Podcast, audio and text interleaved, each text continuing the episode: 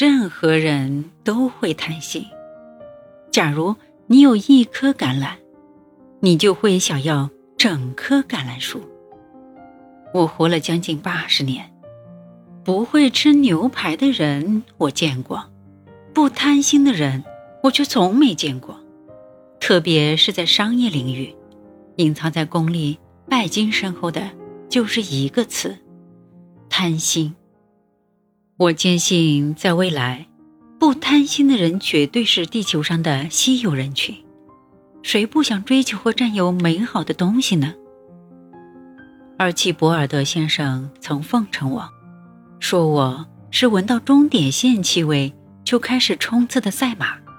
确实，贪心早已住进我的心里。我至今记得上商业学校时，一位老师说过的一句话：“贪心不是件坏事，它没有什么不好的。每个人都可以贪心。”有贪心才会有希望。正是这句话改变了我的命运。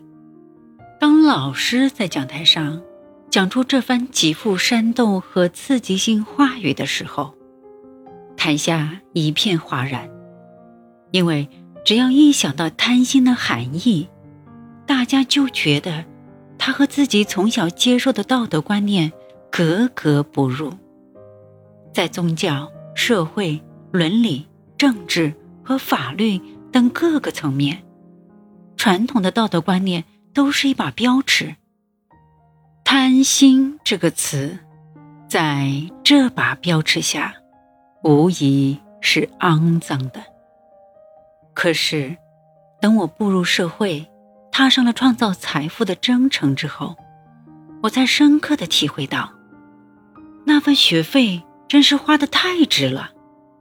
老师的观点别具深意，正如演说家所说：“自然界不是怜悯弱者、摒弃私欲的地方，而是一个弱肉强食、适者生存的地方。